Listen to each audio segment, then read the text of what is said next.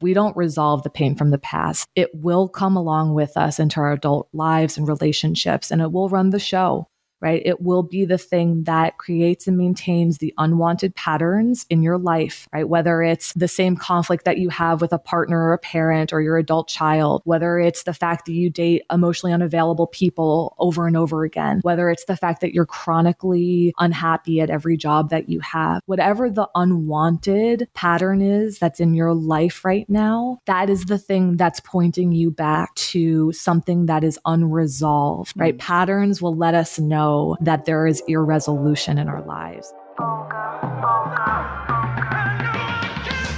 Born in 92 on the block with the sharks. Come from a different cloth, y'all would get ripped apart. You want it diamond, then you gotta get it in the dark. We dropping nuggets like Carmelo went to Rucker Park. Now we eating from state to state, we scrape the plate. I put my eggs in a basket, took a leap of faith. I took a chance, now we grow and see the impact. Decoding success with special guests, now let's bring Matt. Hey everyone, welcome to the show, episode number 268, right here on the top 1% globally ranked podcast in the world, Decoding Success. You're rocking with your host, Matt Labrie. You just heard from our incredible guest that's joining us in just a few moments. And I'm telling you now, giving you forewarning here, she is bringing a plethora of thought provoking responses, wisdom, experiences, all of that to the table here. So she needs a proper introduction. We're getting to that in just a few moments. But beforehand, I have my hands on my heart right now to express gratitude to each and every one of you as we get reacquainted here today. I want to give you your flowers, give you kudos for showing up here right now for yourself. You could be doing anything in the world. You could be Netflixing, music, not listening to a podcast, but no, you are showing up for yourself. And I think that is one of the most beautiful things that you could be doing right now. There's something within this episode you need. Otherwise, you simply wouldn't be here listening to it.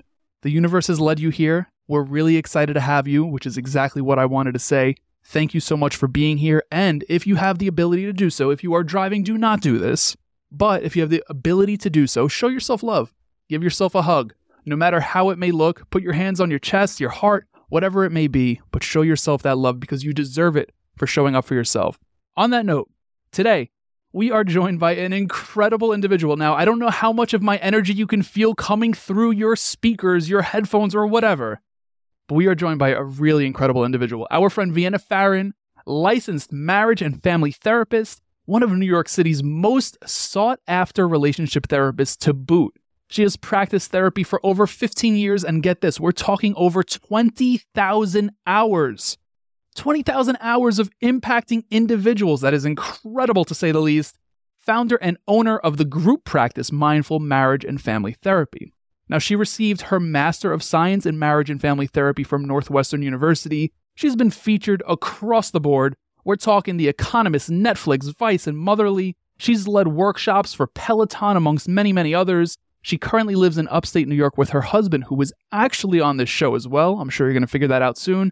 And the new author of The Origins of You, which is something we're talking about here today. Now, on that note, I'm letting you know this episode gets deep. It gets very deep. If you have the ability to take notes, would love for you to do that. If not, come back to this episode because you're going to want to listen to it twice. We're talking about breaking our patterns to liberate the way we live and the way we love. Some of the topics include if we don't resolve our past, what happens? How we develop our inner critic. If you have that, like myself, you know what I'm talking about. How to identify change. How do we know we're actually changing? What are the signs? You're going to be surprised by what we talk about here. Lastly, grief being the key we often dismiss or don't turn to why grief is so important. And there's so much more. I'm just giving you a quick little summary of some of my notes here. I'm really excited for you to be joining us. On that note, without further ado, we bring to you our friend, Vienna Pharaon. Vienna, welcome to Decoding Success. Thank you for being early and being on time. That's so incredible. I appreciate that so much. looking Very welcome. Yeah, me Really too, looking forward to this. I'm curious, how are you in the process of launching a book? I know that is a strenuous process, family, business, work, all of that combined. How are you doing? Mm-hmm. I have been describing this as if you are someone who has ever juggled before. Mm. You know, when if and if you're not like an exceptional juggler, right? But the, when you have the balls going and they're like you're running around the room just to keep them up, that's what it feels like right now. No balls have dropped, which is great, but it's like right on the edge. There's so much going on, but it's it's a lot of excitement, honestly. Mm. I recently recorded the audio for my book and I didn't know what that experience was going to be like. It's like, oh, you know, am I going to read it and then will there be a part of me that's like, I should have said it this way or oh, like that didn't sound so great and you know, just some of the the self-critiques and and criticisms there. And I I read it, I read the whole book and I was like, I love my book. And so mm. I think there's just this part as we get closer and closer, like, no, I feel so excited about it. I can't wait for it to be out in the world. Probably when this airs, it will be. And yeah, just like can't wait for this to just exist and see how people respond to it. So that's absolutely a beautiful thing. I'm curious to learn how you move past those self critiques, right? How do you move past not getting stuck and not putting something out into the world just because, right? Mm-hmm. I'm, really mm-hmm. curious. Yeah. I mean, I think actually early on in the writing process, it was a bit more challenging. Now I feel really confident about the book, but I remember when I w- first started writing, there was this part of me that wanted to nail it for everyone. And I was like, how do I write a book for someone who's been in therapy for decades versus someone who's never been to therapy and might never go, right? Do, how do you speak to someone who, you know, knows some of this information versus those who are meeting it for the first time? And it was such, you know, I'm a therapist by trade. You know, this is what I do day in and day out. I, I, still see lots of clients, and it's such a different experience than being in conversation with a person speaking specifically to what's happening in their lives, what had happened in their life prior to this moment. And yeah, it was a really interesting process to be able to speak and teach when you can't be in conversation and clarify. And mm-hmm. so there were a lot of those, you know, and it's interesting because I think I talk about this in the book. One of the, you know, five core origin wounds that I talk about is the worthiness wound. And that was something that was showing up there. Am I still good?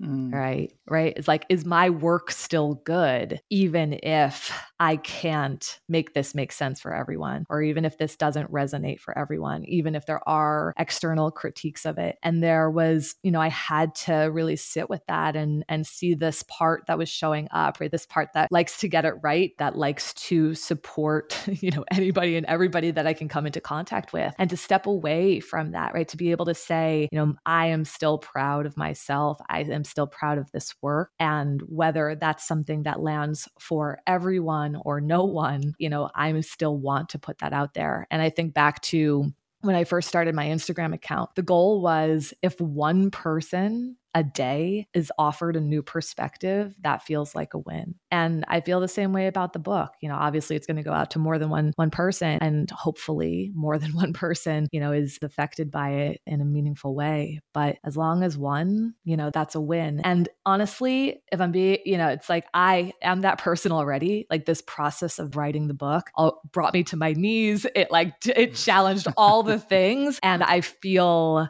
better because of it. You know, mm. I feel like I grew and expanded in such significant ways because of it. I can't believe, honestly, that I have a book that's coming out. That's incredible. yeah. So, you know, it's, I think it's just recognizing, right, when that self critique, right, I always say that the, the inner critic didn't start with us being unkind to ourselves right? Mm-hmm. Like usually that inner critic is developed because someone else had some things to say about us at one point and we've absorbed them, right? Or we've learned that in order to be loved, connected to, validated, given attention, we have to show up in a particular way, whether that's being perfect, being the people pleaser, whether that's being more quiet, whether that's being exceptional at sports, you know, whatever it might be. Right? It's like when we're talking about a worthiness wound, we're talking about the conditions that are required for us to feel good about ourselves. And so when we're in a place of critique, oftentimes there's this part of us, it's like trying to create the conditions, right, for us not to feel the pain right? Right. If I, even though obviously when we're critiquing ourselves, it's very unkind, but it's like, okay, if I can overfunction here, if I am like that nasty voice in the head that's like, come on, let's go, you know, it's like if I can perform, if I can show up, if I can be who I've been taught I'm supposed to be in order for other people to like me, appreciate me, validate me, right? Then I can quote unquote be safe in the world. It's an illusion, Absolutely. but obviously Yeah. it's learned through, you know, our relationships and obviously the work that I do is understanding our family of origin, you know, the family systems that we grew up in and how that develops and com- contributes, you know, to these wounds. So, I love this so far. I'm really curious to learn how to start reversing that inner critic, right? It's obviously something that we absorb through society, through people Mhm. close to us, near and far. How do we start to reverse that? Mhm. yeah, I mean, I think for me, all of the work that I do is try is about understanding our origin stories, meaning the first time that something significant happens in our lives that sort of Mhm. lays the foundation and the framework for us. We can have beautiful origin stories, right? Like the our favorite first memories, but we also have really negative first experiences as well that contribute to the beliefs that we're not worthy or deserving of good things, that we're not good enough, that we don't belong, that we can't trust people, that we're not safe in this world emotionally, physically, sexually, and beyond, right? And so, yeah, for me, this is about understanding the origins of the criticism right? When you say like how do we how do we rewind that right? How do we unpack that right? So that we don't keep having that critic be in the driver's seat. Well for Mhm. me it's about understanding the origins of it. Who was the first person who said that to you or who was the first person you heard say that about themselves. You know most of the time like as little humans in the world right? Like we are learning both through experience and through observation. So you might not have had a parent who said something super critical to you but you might have overheard them saying it about themselves or to one another. You know, it's like there's plenty of blueprints in which we come into these criticisms. And so, yeah, for me, the first place to look is like, okay, where's the origin of this? Where was the first time you either experienced it or observed it play out? Right. So that's a, yeah, that's, That's our first. yeah. Now, what happens if you don't necessarily remember the first time, right? And I'm going to give you an example. Mhm. I I had to have been in like 4th grade. This is the first time I recall ever Yeah. being shamed for crying, Mhm. right? I was 4th or 5th grade playing basketball nonetheless. Mhm. and I took a charge, right? I was on defense, I took a charge, offensive foul, Uh-huh. it was our ball. Yeah. And we came back down the court, and my teammate who went to public school here in New York City was, Uh-huh. I'm gonna be honest, he was tougher than me, you know, like Yeah. he was a tough kid. He was like, dude, like, why are you crying?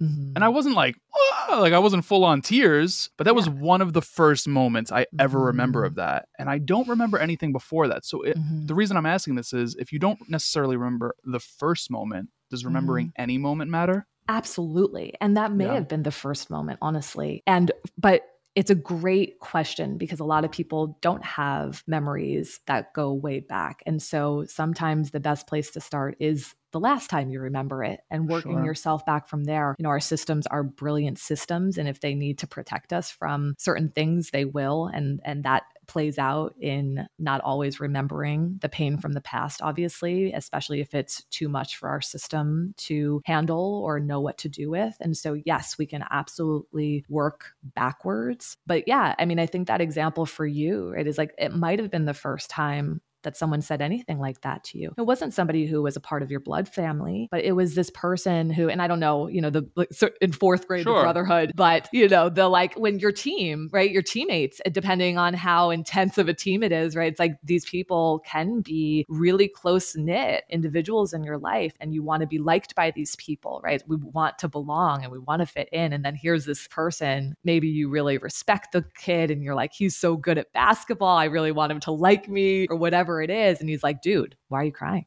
You know? Right. And you're like, because I am winded. Somebody just nailed me and I took one for the team. Come on. Right. But it's like, yeah, right. This moment. I say it in the book. All it, it can take this like one little moment in mm. life that can shift something. I talk about a client of mine who shared with me that in fifth grade, the girl that he really liked said, I would like him if he was just taller. Wow. And, you know, now he's a 30 something year old man. And that moment still stands out to him, right? And there's lots of layers to it. But I think it's like sometimes we, when we identify that it can just be this comment in passing, right? Where we can sit here and we can rationalize it. Like this guy on your team maybe didn't mean any harm. It's just in the moment. He's like, come on, man, suck it up. Likely right. has heard that from somebody else himself. Maybe he cried once and heard those words too. And so we can sit here and have an explanation for it. But that's the thing that I want my clients to move away from, right? I want them to be able to still connect to the impact and the effect that the thing had, no matter how small or big it is. So many times people get into this space, I call it wound comparison, right? Mm. Where they're like, well, my story is not as bad as this person's story. You're like, I shouldn't be sitting here talking about a kid in fourth grade or this girl in fifth grade who said this comment. We were kids, whatever, right? And it's like, these are the things that we do usually as humans, right? It's like we minimize, we invalidate, we distort, we rationalize it, we intellectualize it for a number of reasons. But all of these things are a distraction away from the pain. You know, mm-hmm. all of these things are a distraction away from us actually being able to name the thing that impacted us. And like I said before, may have set or contributed to that foundation or framework. Right? To your point, like maybe it wasn't the first time that you felt shame or embarrassment, but it's certainly something that contributed to it. And yeah. those moments are such important moments for us to identify so that we can actually allow ourselves to feel. You know, and, and work through the process that we need to work through in order to, you know, get to the other side and feel a bit more resolved. Yeah, it's funny because I know the exact moments that reinforce that one too, which is oh, it yeah. takes some work. It takes some work for sure. But I'm curious, without like comparing here and mm-hmm.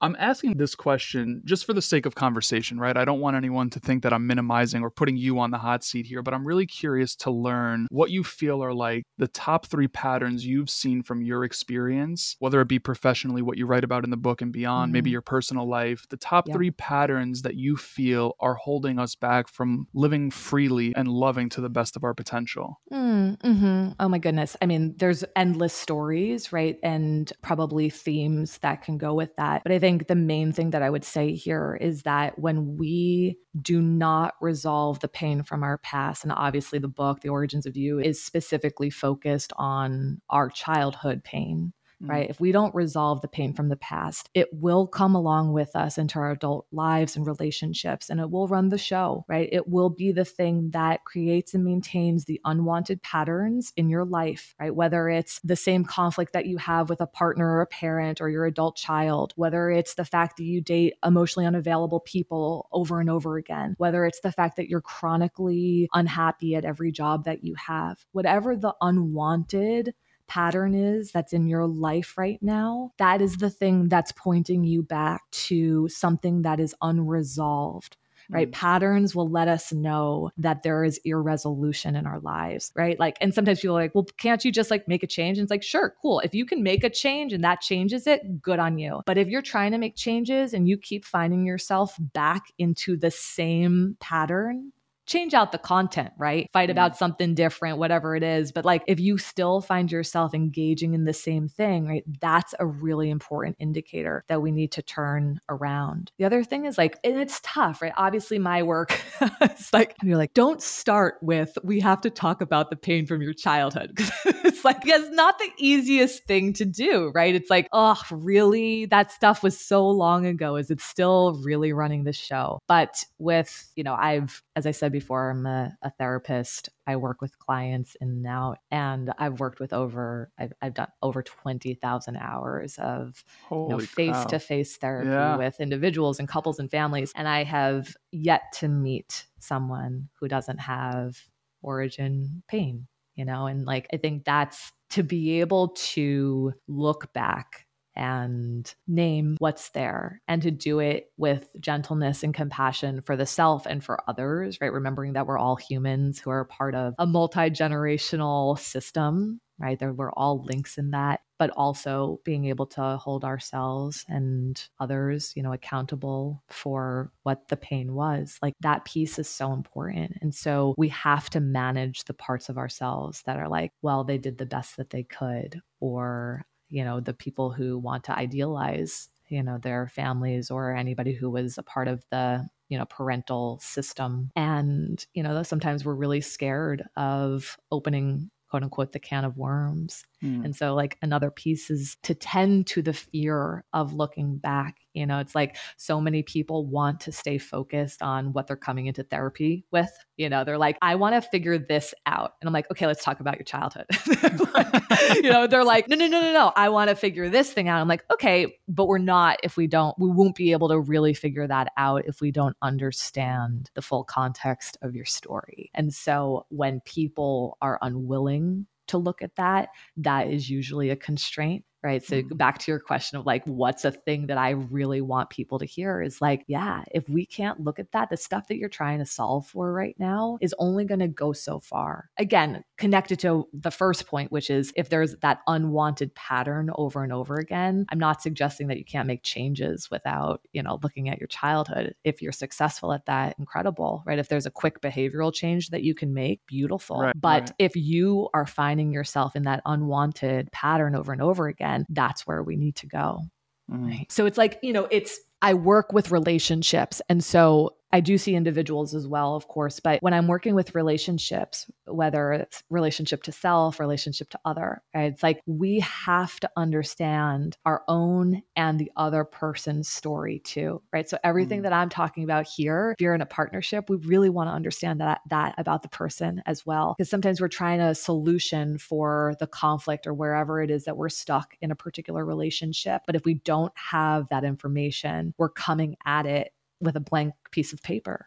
Right. And so many people want to just brute force their way forward instead of actually slowing down and connecting to these stories. Now, what's your take on if someone has the belief that the patterns they're experiencing in their life is just how life is. Mm-hmm, mm-hmm. Yeah. I mean, I think those belief systems of like, meaning this is just the deck of cards that I got. And, exactly. You know, and so, okay. But if that's still the deck of cards that you got, we still have to explore the irresolution that's showing up there. You're not just this blank slate that okay here i am at whatever age here's life is happening to me, right? This is what I got. Well, okay, but if the, those are the cards, you still have cards that include parents, step parents, adults in your life, a childhood that you lived through. You know, it's like those are still things that need to be addressed. And so, right. okay, sure, if this is the, these are the cards you got dealt, or this is just how life happens, sure. But I would also want to understand like what that belief system is serving. You know, like, okay, that's your belief. What does that serve for you to believe that? What does that protect you from? What does it maintain? Does that allow you to just be angry at life? You know, like what does that permit for you if this is the belief system that you have? Right? Is it, oh, and then no matter what I do, yeah, like, okay, I'm going to do this resolution work. Sounds good. And then what? Like, no, life is just going to keep giving me this. Why do you want to believe that? What does that mm. serve? Right. A lot of times, right, that can keep us in a, a victim space right? Bad things always happen to me. And I'm taking a little bit further, I think, than what sure. you presented. Yeah, no, I, I get it. Yeah you know, but it's like, yeah, bad things always happen to me or nothing can change. And it's like, well, okay, where does that belief come from? Right? What does it serve? Why would you want to hold on to that? Right? What do you get from it? What does it usually serve though? Well, nothing healthy, you know, sure. but like it can maintain being the victim. It can maintain having a story that is deeply painful right. And of course you know we sit here and we're like well why would anybody want a story that's deeply painful? Or why would anybody mm-hmm. want to stay in that space? But it's like well what does staying in that space serve? Do people feel bad for you? Do you get attention because of it? What you know right? Like what yeah. happens when you're in that space? Are you reminded of the pain that was there from the first memories that you have. Maybe nobody does pay attention to you and it re- lets it reminds you that you're not important and that nobody cares the same way that your parents didn't, mm. right? Are you committed to proving a story, right? And so when I say what does it serve, I don't mean that it like serves something great for you. No, in fact, most of the time it serves something that's really unhealthy, like dysfunctional or maintains pain for a person. But it's hard right. to look, you know, that's it's not an easy thing to hear, right? Like does that maintain you staying in the victim position? Oh, Nobody likes to hear that, right? Like that's not an easy thing to chew on. Absolutely. But that might be more comfortable for them, right? Yeah. This is Yeah. familiar. This is what I know. Yeah. And listen, especially when somebody believes that that's what they deserve, Mm. right? Like, this is what I get. And again, why I go back to understanding that bigger story is why do you believe that this is what you get? Why do you believe that this is the life that you quote unquote deserve to have? Did you have somebody tell you that you were a piece of shit when you were growing up? Did you have somebody tell, you know, like what were the systems around you communicating to you explicitly or implicitly? And those are the things that we have to understand and unpack because otherwise, you're right. Some people will go their entire lives. Maybe you even know somebody like that, right? Go their entire lives, just like the world is out to get me. I don't ever get anything good in this life. My life is, you know, and like, and nothing can change about it. So powerful. Hmm. I want to ask you a question that I just started asking this week. So probably asked it maybe like three times on the podcast Okay. so far. It's a deep question, and I know you're going to have a really incredible response to it. It is how would my life be different if I knew what you know? Mm. Well, I don't know your life well, so I don't know what you do or don't know already. But the way that I want to respond to that first is by saying that you would know that change can happen. Mm. And I have the really great honor of getting to walk alongside so many people who prove that to me over and over again that no matter how painful their story is, no matter how awful their past is, that there is space for change to happen, for resolution to happen. I would also say that when in doubt, grieve more. Mm.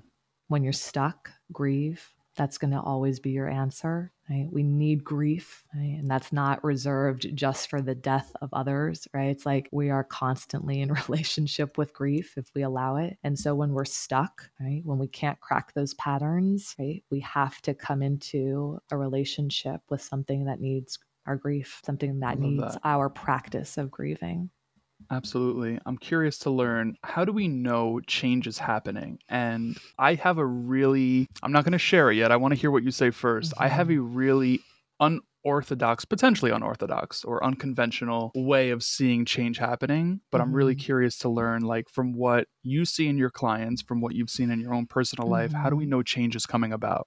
Mm. I was just speaking to a client recently, and she said she was being really hard on herself about having stayed in a relationship longer than she wanted to. You should know that prior to this particular relationship, she'd been in long term relationships prior uh, where she quote unquote overstayed for Mm. a decade each time. And she was in session she said given herself a hard time i overstayed i i should have left you know a few months ago and i paused her and i said can we maybe be a little gentle here because if i look back right historically you have overstayed for a decade and what you're talking about here is overstaying for a few months. It stopped her in her tracks. And she's like, okay, yeah, uh huh. It's like sometimes it's not about not entering the pattern that we know better not to enter into, right? Sometimes change is about exiting sooner, right? Sometimes change is about doing something.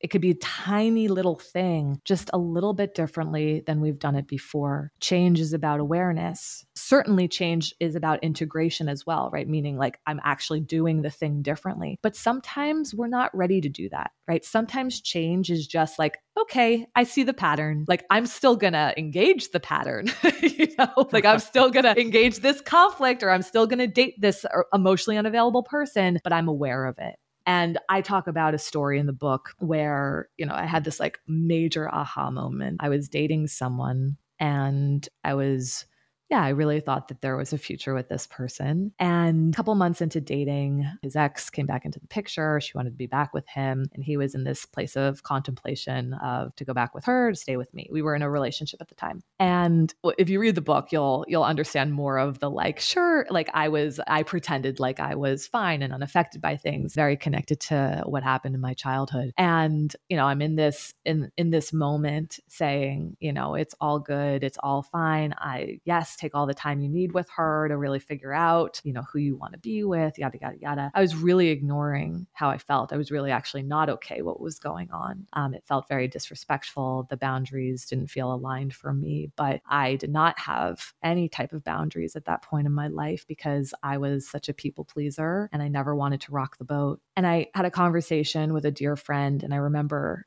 everything, like every light bulb went off. I realized that the role that I was playing as an adult woman was the same role that I played as a little girl. I had this girl mm. who was the people pleaser in a family system that was going through a divorce with everything crashing and burning around her. I didn't want to add any more stress to the plate. And so I pretended like I was fine and unaffected by anything. And I flew under the radar. And this moment, it struck me. And I was like, oh my gosh, I'm like literally repeating the exact thing. And I've been doing it for decades. And and long story short, I wind up ending the relationship. This was the first time I ended a relationship in my life. Every other time I'd been broken up with because it's really hard to break up with people when you keep telling yourself and the world that you're fine, that everything's. Right. But so I end things with him. And the way I describe it is if you've ever cross country skied, I haven't. Know, okay, but you'll you'll know this still that if the track in the snow is there, it's there's less resistance, of course. Right. And that moment for me was jumping off the track into fe- fresh powder. It was mm. so much harder to get the skis to move. Listen, my like palms were sweating when I had the conversation. My heart was like beating out of my chest. But it was jumping off the familiar tracks and jumping into something that was way harder for me to do, totally new, unfamiliar, nerve wracking, vulnerable, all the things. But then, like, living it you know, existing through it, being like, okay, right. I'm still here. I'm alive. All is well. Like, yes, I'm heartbroken. Yes, I'm going to cry for the next two months or whatever it was. You know, it's like, yes, all of those things are still going to happen and I'm still here. And that was a moment of, you know, it's funny sometimes when we look back at these moments of change, oh my gosh, it was so simple. Yet it was so deeply profound for me. I've had many moments like that that have been such deeply profound moments that when you look at them, you're like, okay, you broke up with somebody and you decided that something wasn't okay when before you said it was okay. That doesn't seem like a, such a big deal, mm. but it is, right? It is when we operate in the same way over and over and over again. And so that was a really big moment of change for me. Sometimes change looks like the 180, you know, and sometimes change looks like 1% you know absolutely but i'm curious yeah. to hear what your what your definition of it is yeah i mean i don't know if it's a definition or more so a way to identify that change is coming about, right? Uh-huh. So, you know, I'm not excluded from anything we're talking about here. In fact, I'm mm-hmm. very involved in, you know, rejection, neglect, all of that in the childhood. Yeah. And the other day, this is when I thought about it. It was actually two days ago. I had invited a buddy of mine to my high school basketball game. Not that I'm in high school, but my high schools nationally ranked. They're a really incredible oh, program. Oh, cool. yeah, it's it's really awesome to go to, you know, uh-huh. and it's not yeah. like going to see the Knicks, but you're watching kids that are going to be in the NBA one day. Yeah. So he said no, and instantly I felt the rejection, mm-hmm. and I didn't respond right away. I didn't react, but my theory came about where change is happening for me not be not just because of the fact that I didn't react, mm-hmm. but because I'm being tested. Mm-hmm. And I think that when change comes about, life, the universe, God, whoever you believe in, will test you. Mm-hmm. Not to say that it's solidified, but to give you ground to step up on and keep moving forward in your journey. Mm-hmm. And that was my theory of change taking place in that particular moment or that area of my life. I love that. I mean, what you're saying is that mm-hmm. when you notice a test presents itself, your life is letting you know that that growth and change is happening around exactly. you. Exactly. Yeah. Exactly. That there's right that there is an offering here and right like sometimes it is just the test and you're like okay i see it and then also sometimes it's the you know managing something slightly differently like i was saying mm. before or there being less of a charge you know like it might not be that there is zero charge of rejection but maybe you're like oof i feel rejected and maybe then there's this part of you that's like no that that's okay like somebody's allowed to say no you know exactly, you might, right like yeah. it's like you might walk yourself through something that you wouldn't be able to walk yourself through before you know and so it's like there's so many different ways that that change can present but i i love what you just said right of like this is a good indicator right? It's yeah. like if the test is being presented, right? The universe, God, whomever is like, oh, okay, I see you. Exactly. let's see, let's see if it's real. You know, let's exactly. see if you're actually you're actually here for it. Exactly. How's the game? So it, it's coming up, but ah, okay. honestly, it's so incredible to watch them. I I just went, you know, Carmelo Anthony's son is uh-huh. on the uh-huh. team. Like they're just such a talented cool. bunch and I played, you know, but I mean, I was someone that rode the bench. Uh, uh-huh. I was a uh-huh. baseball player, not a basketball okay. player, but I was athletic enough. And it's just so incredible to watch people, like even having this conversation with you. I, am I'm, mm-hmm. I'm going to get a little emotional saying this, like seeing people pursue what they're passionate about. Mm-hmm. Like even just hearing the way that you speak about it, I just think it's so beautiful. And I almost think so many of us don't view ourselves as artists, mm. right? Like you might classify yourself as a therapist or an author, but I view you right now as an artist, right? The way that you're speaking and the way that you're conveying your message and the impact that you're having with it as well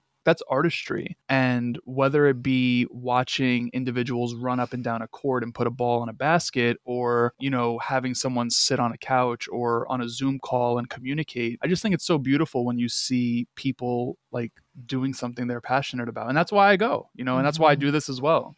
Mm-hmm. Yeah, it's, it's amazing to watch people operate in their passion for sure. Yeah. And you're right, it is an art form. I always say, you know, that therapy is the intersection of, you know, the science of it and also the art of it. And if you don't have the art form of this work down you know it's it's going to be a little bit trickier you know you mm. can you know i think in order to be a phenomenal therapist requires the art form to be something that you know is exceptional Absolutely. It leads me to ask you know, we were talking about people pleasing, neglect, you know, worthiness. How much is all of that connected? Like, that's something that I'm really curious about. You know, I mean, I know what I experience, you know what you experience. How much are they like, you have one, you're going to have the other type of thing? There's a few people who have um, gotten early copies of the book and they'll ping me, like, is it possible to have all five wounds? Yeah. They're like, I'm going through the pages and they all seem to resonate. So for the listener, I talk about five origin wounds in the book the worthiness wound, the belonging wound, the prioritization wound, the safety wound, and the trust wound. And it is, you know, I identify in the book two. I have a worthiness wound and I have a safety wound. And, you know, it's likely that we have one that really stands out, right? And even if you don't know much of this, you know, you might be hearing this right now like oh yeah what yeah i think i definitely struggle to feel like a priority in you know people's lives or yeah i really struggle to trust. Like there might be one that you're like bam that's it you know? But i have found that when people are reading they're like i wasn't expecting this you know? Like i knew that i'd have x but i wasn't expecting y and z. So mm. you know back to your question i think it's common to identify and resonate with a number of them. I think the beauty of the book is that I wrote this book for you to read it as the adult child today, but you're also going to read it as a partner. You're also going to read it as a parent. You're also going to read it as a child to your parents or the adult figures you had in your life. And so, even when one wound doesn't resonate, if that's the case, it may be the wound that your partner has. You know, it may be mm-hmm. the wound that your best friend has. And so there's going to be so much relevance in being able to really tune in to what these wounds are. And, you know, it's not that if you have this wound, then you're most likely to have this one too. You know, there's, and I'm very clear that like this is not black and white. Nobody's fitting into boxes. Like this is a framework. I think that we when I sat down to write, I was like, okay, jotting down all of the wounds that I think exist in the world, right? And eventually I got to these five, and I think that they really are the umbrella ones for so much. But what's interesting about wounds is that you can have the same event take place in multiple people's lives, but it gets internalized differently. So, mm-hmm. for example, a parent who abandons their child Okay. One of the parents leaves when they're five years old, let's call it. And that what you know child a might internalize that as a worthiness wound parent left because i'm not good enough for you to stick around child b might internalize it as a trust wound i can't trust the people closest to me in my life because they will always let me down and betray me Yeah. Child C might internalize it as a safety wound. Nobody cares about the emotional impact decisions like that have on my life. Right. And so I say that, right, because it's like, again, you're not trying to fit into some story of, oh, this happened. So this is what this means, right? You are on a quest to connect to your own individual story and really understand what that created and developed within you. Mm. What fears, what's, what insecurities, what doubts, what framework did it lay down for you that is still running the show for you? right? I'm a really big believer that there are as many different ways to heal as there are humans in this planet. Right. But what I will say with great conviction is that I cannot, for the life of me, understand how we would pass over understanding and exploring our family of origin in order to get to this healing work. So I don't care how mm. you get there, but I'm going to tell you that you, I would really encourage you to look at your family system or systems. For me, it was two, right? My parents got divorced. So I learned how to operate in two different systems. So some people might have one, some people might have two, some might have multiple, especially depending on how many people kind of came in and left. You know, some folks will have, you know, a parent remarry a number of times, and that partner is the many partners might be really significant in the story, and that we must must look at that. I think I got away though from your original no, question. No, no, no. I, it leads me to ask you. This is something I'll never understand, or I shouldn't say that. I'm still trying to understand it. Well, well let's see. Maybe we'll get there. Why do we internalize events differently? Right. I, I think for me, it's easier to understand that perspectives are different. Mm-hmm. Right. If you and I are walking down a New York City street yeah. and we see a Rottweiler and I freak out and you go to pet the dog. Like mm-hmm. I understand that I have a negative experience, you have a positive one with that particular breed. But when it comes to, you know, the five year old whose parent left and mm-hmm. one internalizes it as I'm unworthy, they left because of me, and the other has no issue with it, almost leads me to believe that from a spiritual context, it's like more soul talk than anything. Because I just, you know, I don't know. I'm lost when it comes to that. Yeah, I mean, I can understand from that spiritual perspective what you're saying. I think if we take it from an experiential and environmental perspective, it's all of the things that happen after that moment that okay. create or maintain or dismiss the story. You could potentially have somebody who abandons and maybe you then have the other parent or other you know family members or community around you that supports in such a way where you're not actually left with the belief that you're unworthy right? I think sometimes where it goes is often because a child well so so one right cognitively right? A child's brain is not in a developmental stage where they're able to do anything other than personalize what's right. happened right? We're not in this place to be, the prefrontal cortex is not operating at its highest level to really understand and rationalize what's going on. So automatically it's going to be personal until somebody tells us it's not, right? Until mm-hmm. somebody's really there to sit down with us. But what often happens, and especially the generation, I, I don't know how old you are, but I think that the you know generation that probably many of your listeners are in, you know, did we have a lot of parents who were able to sit down in these moments? I think we're getting better at this now, where we're like, okay, I'm mindful, I'm aware, I want to be conscious of what's going on. I want to name the hard things with our children and have some of these conversations. But did we grow up in an environment where someone was able to sit down after a parent left or something else, right? Whatever it is that happened, and really work through the feelings and emotions that are presenting in that moment mm. in order to strengthen the narrative later on in life. So, you know, how does one internalize it you know which which wound does it go to probably has a lot to do with what it looks like after that moment and what is either supported or denied or reiterated yeah, I appreciate that perspective. I wasn't necessarily thinking about the after, right? I always mm. focus whenever I think about that, I think about the particular event. So mm-hmm. I appreciate that. I only have you for a few more minutes. I want to make sure that I'm covering the book. I have to ask, we talked about a lot already. Yeah. But if someone picks up this book, that, and by the way, everything is going to be in the show notes, website, socials, where you can get the book, everything's in the show notes. Someone picks up this book, but they could only take one thing away from it. what would you want that one thing to be? What a question, Matt. oh, that's so hard. Okay. One takeaway.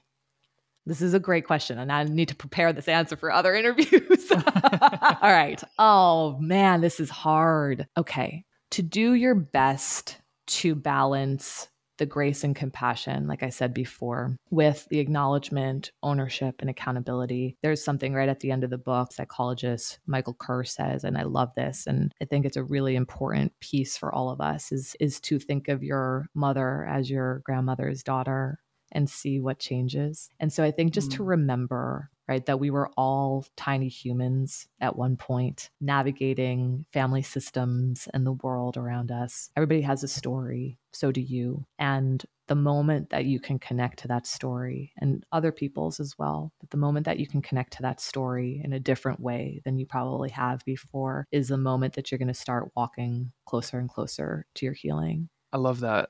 For clarity, I want to ask what is the purpose of viewing our mothers, our fathers, our grand. Mm-hmm. I mean, I still mm-hmm. have my grandfather. Like oh. viewing them as their younger self, their the child. Like, what's the purpose of that? Gentleness, gentleness, right? compassion. Right? It's like because mm. we know them as adults only, right? Right. Right. We know them as adults only, and we have lots of opinions about them as adults only. And when we can see them as a little tiny human, right? Like there's a softness that happens there, right? Same for a mm-hmm. partner, right? Like a lot of times we're like, you know, generally we only know our partners unless you met them in, you know, sixth grade or something, you know, we, right. as, as, like very few people, but it still happens, right? It's like most of us only know our partners as adults. You know, can you think of this person you love in these moments when it's really hard as a tiny human who had heartbreak, right? As a mm. tiny human who went through some hard stuff, right? Yeah. And like it softens us, right? And I don't mean like soften, no backbone, yada, yada, right? I mean softens us, like open hearted. And when yeah. we can be open hearted, there's there's something beautiful that can happen there. I'm giving you more than one takeaway, but I'm going to say this because I think it's also important to to hear that context isn't an excuse. Okay. Right. So when we connect to context, I think incredible stuff happens. Right. Here's the story of your mother. Mm. Oof. Okay. But just because there's a story doesn't mean that whatever happened is okay. Right. It's not right. an excuse. Right. And so part, this book really tries to balance that, right? To see it, to see others this way without excusing behavior. And yeah, you know, this book is about resolving the pain from the past. And I hope more people will dive into it. Absolutely. You know what's funny? When I started doing inner child stuff, whether it be like John Bradshaw's book Homecoming or mm-hmm. whatever it is, right? It made me realize I've never viewed my parents as human. I view mm-hmm. them as parents. Mm-hmm. You know, my parents got divorced as well, and you know, they just always chugged along. They, you know, right. they went to their jobs, they did this, they did that. So it's a really interesting perspective to view them as children. In fact, as you were saying that, I blinked and I saw my mother as her. Mm-hmm. Like I mm-hmm. know what she looks like as a mm-hmm. child. Yeah, yeah. You know, so I, I, think that's a really interesting perspective, and I appreciate and then, that. Share. And then what happened when you saw her as a child in your body? Well, I was trying to stay present in this yeah. conversation, so it was more. You're like blink, blink, come back. yeah, it was it was interesting, and it's funny because I, I literally have a picture of myself as oh I don't know if I could even show you as myself as my background. Tiny you. Yeah, second mm-hmm. grade. It was when I was making my communion. You can't really see. I have I all my ass. I can see apps. a little bit. Yeah, yeah, uh-huh. yeah. Uh, when I was making my communion in second grade, but um, mm-hmm. yeah, it's I a really that. interesting perspective. So I appreciate you sharing that. Like yeah. that. If there's something I take away from this, which has mm-hmm. all been mm-hmm. incredible, it's that because it's very actionable as well. So mm-hmm. I wanted to say mm-hmm. thank you. I have to ask you. I ask you a lot of questions, but what's a question you wish more people would ask you, and how would you answer it? About this work? About anything. Hmm. I mean, people ask such great questions about this. I feel like we cover so much. What I would be doing if I wasn't doing this. And what would that be? Probably an athlete. I was going to say, would it be someone that skis? No, but no. I well, I played lacrosse in college. Okay. So probably would have stayed in that space a bit more. But who knows, right? Like uh, whatever I whatever sport I would have developed more if I was like taking that path. But yeah, probably something something in that. Do you have any regret around not pursuing becoming an athlete? No, because no. I, I I was an athlete. I I did play football for a long time up until probably five years ago. And I got my nose was broken. My Oh. final, I think it was my final game. I don't think it came back after that. So yeah, as a here I am, a couples therapist, you know, have to go in, see clients with my, you know, just bruised up face. Was like, oh, this is not, I yeah, I can't keep up with this. But uh, you know, I did think about still in the psychology world, I was either gonna do relationship therapy or I did think about doing sports therapy, like to be a therapist for like a big sports team would have been a really cool.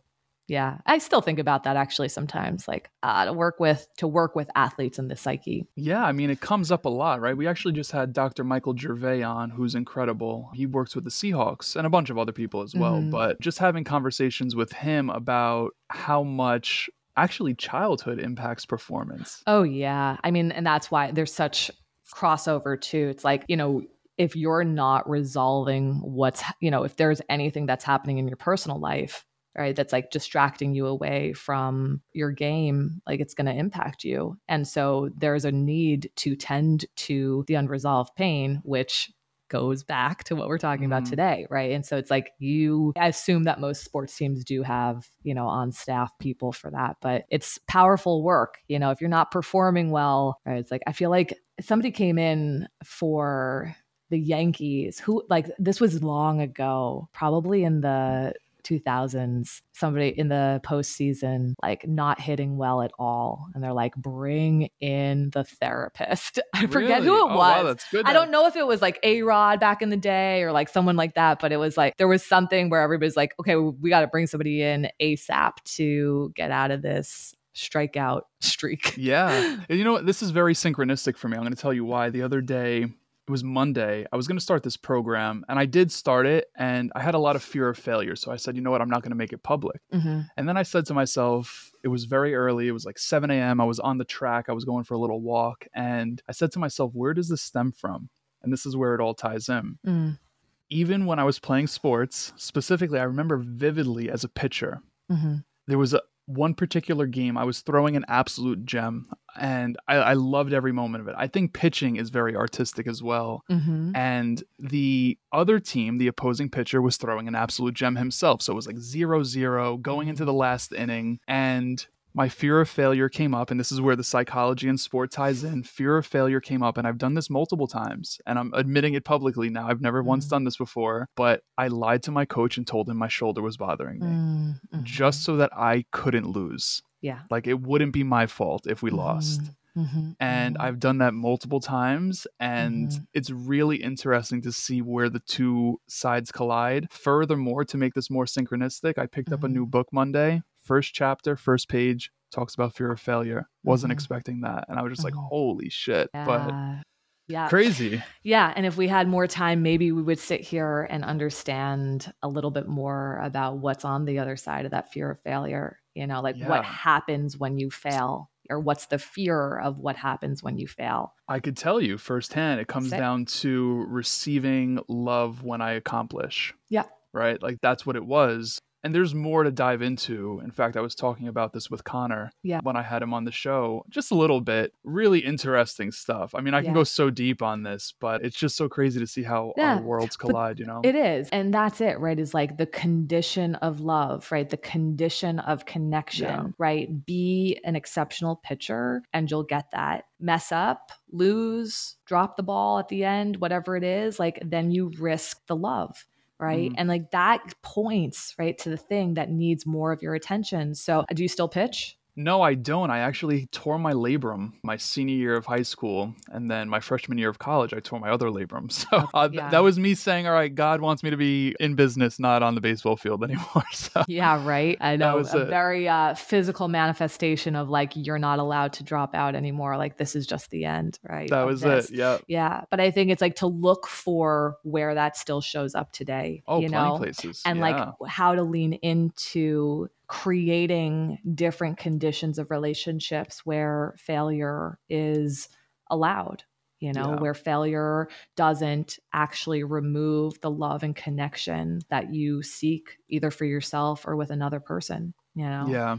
Yeah, Absolutely. I love this. I love this so much. Once again, I'm going to let everyone know that in the show notes, websites, socials, where they can get the book will be there. I'm going to ask you one last question, my favorite question to ask. I mean, you've given us a ton of advice already, so I don't know what's going to come up here, but Ooh. I'm really curious. Vienna lives to whatever year you want to live, whatever mm. age that is. You mm-hmm. write as many mm-hmm. books as you want to write. Mm. You go from 20,000 hours to 100,000 yeah, hours, right. whatever it is. Like you do it all. Uh but you could only be remembered for one piece of advice. Meaning, mm. when I think of mm. Vienna, this is the advice I think of. What mm. is that mm. advice? Oh, I thought you were going to ask how I want to be remembered. Okay. a lot of people of interpret it that way. Yeah. A lot of people interpret it that way, but mm-hmm. I'm asking, like, what advice would you put on your tombstone type of thing? Mm-hmm.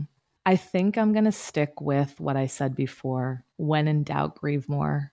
Mm. Because grief is a gateway for just about everything, everything that. that you want to heal. And so I think I'm sticking with that for now. But if we have an interview in another few years, you know, what like you'll just keep checking in with me to see how that gets updated. But for right now, that's that's what I'm sticking with. When in doubt, grieve more.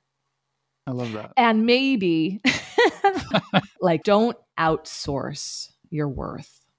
You know, right? Like that the mm. work is about insourcing all of it right? Whether it's worthiness, whether it's belonging, whether it's being a priority. Like we constantly outsource all of that. So insource the stuff you know, but I'm still sticking with my grief one. No, I love all of that. Vienna, thank you so much for this. This was absolutely incredible. Uh, really excited to put this out and make an impact with you. So thank you so much. Thank you so much for having me. You have just tuned into episode number 268 of the Decoding Success podcast featuring our friend Vienna Pharaon. And on that note, it's time to show yourself that love, especially if you didn't earlier. Make sure you show yourself that love. Put your hands on your heart. Give yourself a hug. How about a high five in the mirror? Do something to show yourself love and give yourself kudos for showing up, listening to this podcast, expanding your perspectives, your horizons, diving into such a deep conversation. It is time to give yourself that love. With that being said, you can check out Vienna in the show notes of this episode. You're going to be able to find where you can buy her new book. You can check her out on social media, her website, and everything in between. And if you do check her out on social, let her know that you found her here on Decoding Success. I'm sure as a creator, she would really appreciate knowing where her community is from. Now, again, show yourself that love, connect with Vienna in the show notes. What we have coming up on episode 269, you're not going to want to miss. So make sure that you subscribe to the show if you haven't yet. Check out what we're putting out on social media for the quick little fire clips of each and every episode. If you want to check it out on YouTube, you're more than welcome to do so. I know I'm giving you a million and one call to actions here, but I want you to stay connected to this community. I want you to feel that you are getting some sort of omni channel approach to all of the value that we're putting out. But until next time, everyone, be blessed. Peace.